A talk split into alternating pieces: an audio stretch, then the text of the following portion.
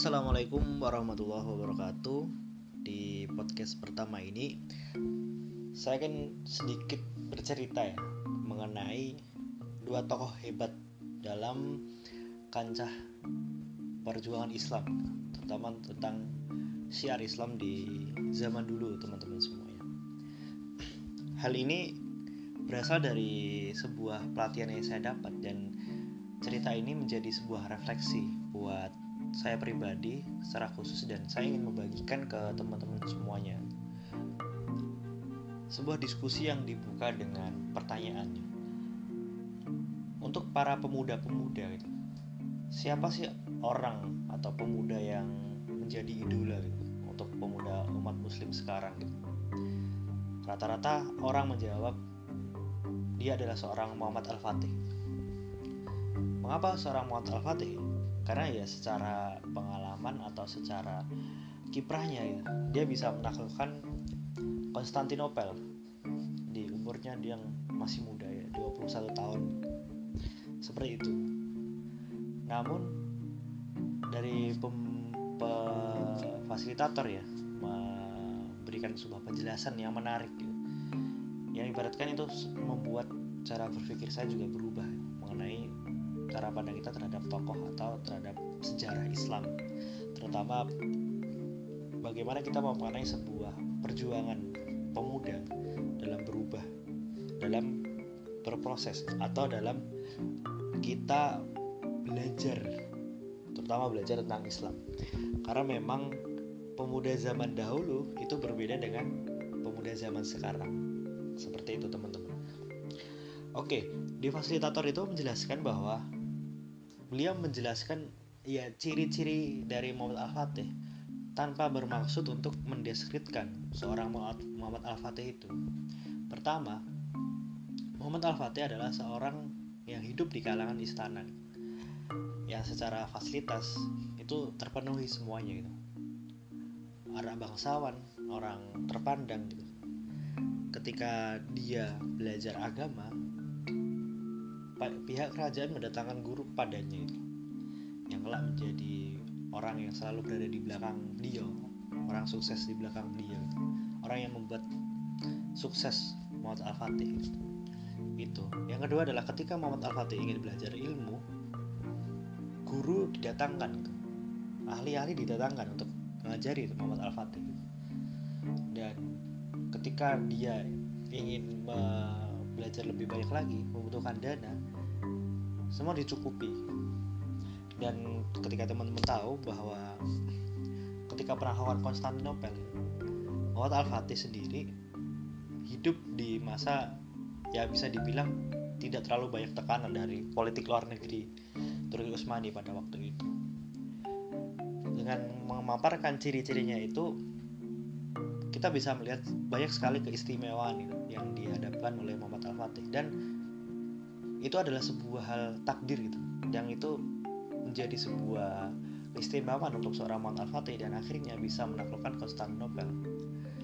Yang menjadi pelajaran adalah ini adalah sebuah pola asuh atau pola kita sebagai seorang muslim untuk mendidik anak kita bagaimana kita memberikan semua fasilitas yang terbaik mendidik mereka terhadap pelajaran agama mereka kepada ilmu-ilmu yang sifatnya umum dan bagaimana mencari menjadikan benang merah itu untuk kejayaan umat Islam.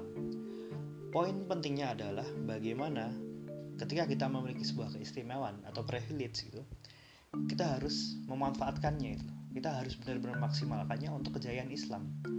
Dan bayangkan jika seorang Muhammad Fatih bisa seperti itu, bagaimana anak-anak sultan lainnya atau orang-orang yang memiliki keistimewaan lainnya yang bisa dikaruniai akses ilmu yang mudah, kekayaan yang banyak gitu dan juga akses terhadap uh, jaringan yang baik gitu.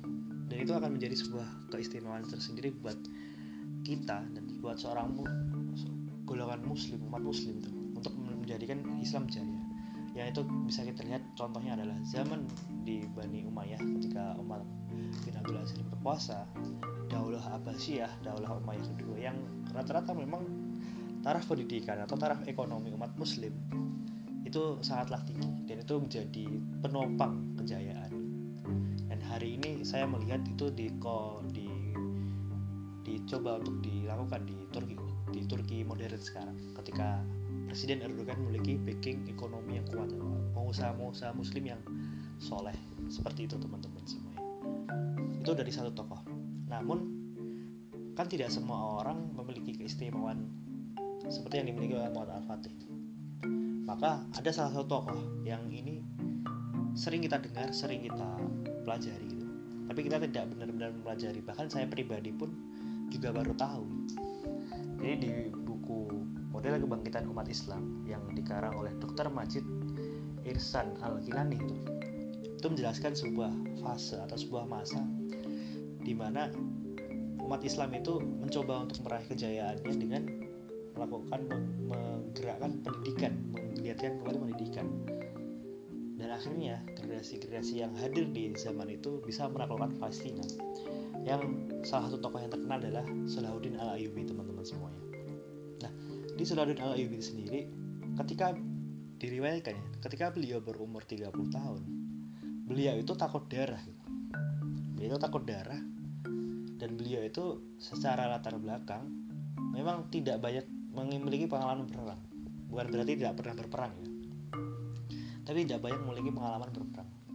Selain itu memang beliau itu hadir di lingkungan kerajaan atau sebuah dinasti yang bernama dinasti Zengkiah dinasti Zengkiah itu adalah salah satu kerajaan di bawah kekhalifahan Abbasiyah gitu.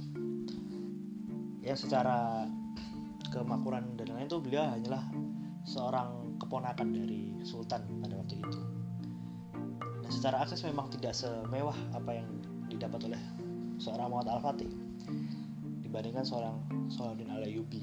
Nah, Salahuddin Al-Ayyubi sendiri ketika di umur 30 tahun ketika menyadari sebuah hal atau sebuah permasalahan umat Islam, beliau belajar dengan giat, beliau belajar dengan baik dan akhirnya bisa mempercepat dirinya atau mengakselerasi dirinya dan itu ditopang oleh generasi-generasi yang bisa dibilang generasi Salahuddin Alayubi generasi Saladin generasi-generasi yang bersamai Salahuddin Alayubi untuk menangkan Palestina. Dan generasi ini ditopang dengan proses pembinaan yang lama sekali dan bisa dibilang proses yang cukup apa ya cukup dalam untuk menggali Islam kembali dan membangkitkan gelora pemuda pada waktu itu. Dan akhirnya titik puncaknya adalah ketika munculnya seorang tokoh Salahuddin Ayyubi yang bisa menyatukan dari kota kota-kota besar di dinasti Zengkiah dan dinasti dan di Khalifah Abbasiyah. Bisa melakukan bisa menyatukan Aleppo bisa melakukan menyatukan Damaskus. Yang akhirnya perang bersama-sama menaklukkan Palestina yang pada itu di, dipimpin oleh kerajaan Latin yang kerajanya bernama Gai de Lusignan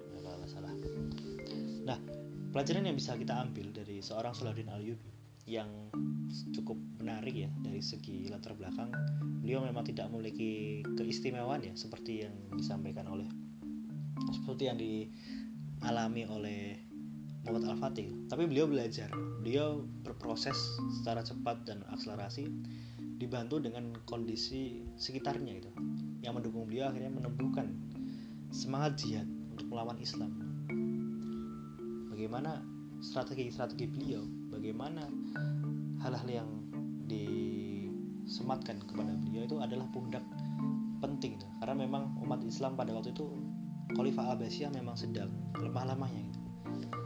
di di samping banyak sekali ancaman-ancaman datang dari Syiah Ismailiyah di Mesir gitu atau dari pasukan salib gitu.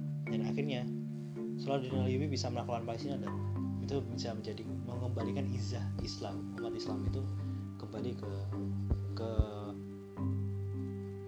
posisinya. Nah teman-teman semua ya yang bisa kita ambil dari dua tokoh ini adalah pertama ketika kita menjadi seorang muslim ketika kita memiliki istimewaannya kita gunakan semaksimalnya. Kita maksim kita gunakan harta-harta kita kemampuan-kemampuan kita untuk berjuang untuk Islam pun ketika kita tidak memiliki apa pun atau kita tidak benar-benar memiliki sebuah keistimewaan atau privilege ya kita gunakan hati kita raga kita benar-benar untuk belajar benar-benar untuk kembali melihat sebuah keadaan dan bagaimana apa yang kita ada ada saat ini raga kita hati kita kita aturkan untuk Islam. Kita yakinkan kita azamkan diri kita untuk benar-benar berdakwah Islam dan ketika hari ini kita menyadari kita tidak benar-benar paham atau kita tidak benar-benar pintar gitu dengan di umur kita yang mungkin sudah 20 tahun lebih gitu ya tidak usah khawatir gitu. Maka maksimalkan waktu yang kita punya dan benar-benar kita hadirkan diri kita untuk Islam. Agar apa? Agar itu memotivasi diri kita bahwa tidak ada waktu yang terlambat gitu. dan belajar itu tidak harus kita menunggu menunggu lama gitu yakinkan diri kita bahwa ya hari ini kita harus berubah dan hari ini persembahkan diri kita untuk Islam agar apa agar hidup kita senantiasa diri dari Allah Subhanahu Wa Taala dan kita termasuk orang-orang yang nanti akan menjadi umat yang diberikan syafaat oleh Nabi Muhammad SAW.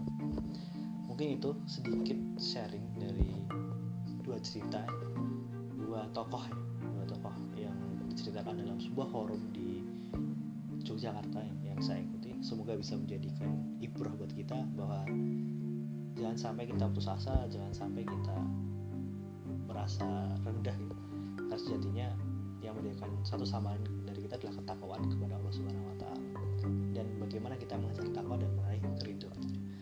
Sekian, wassalamualaikum warahmatullahi wabarakatuh.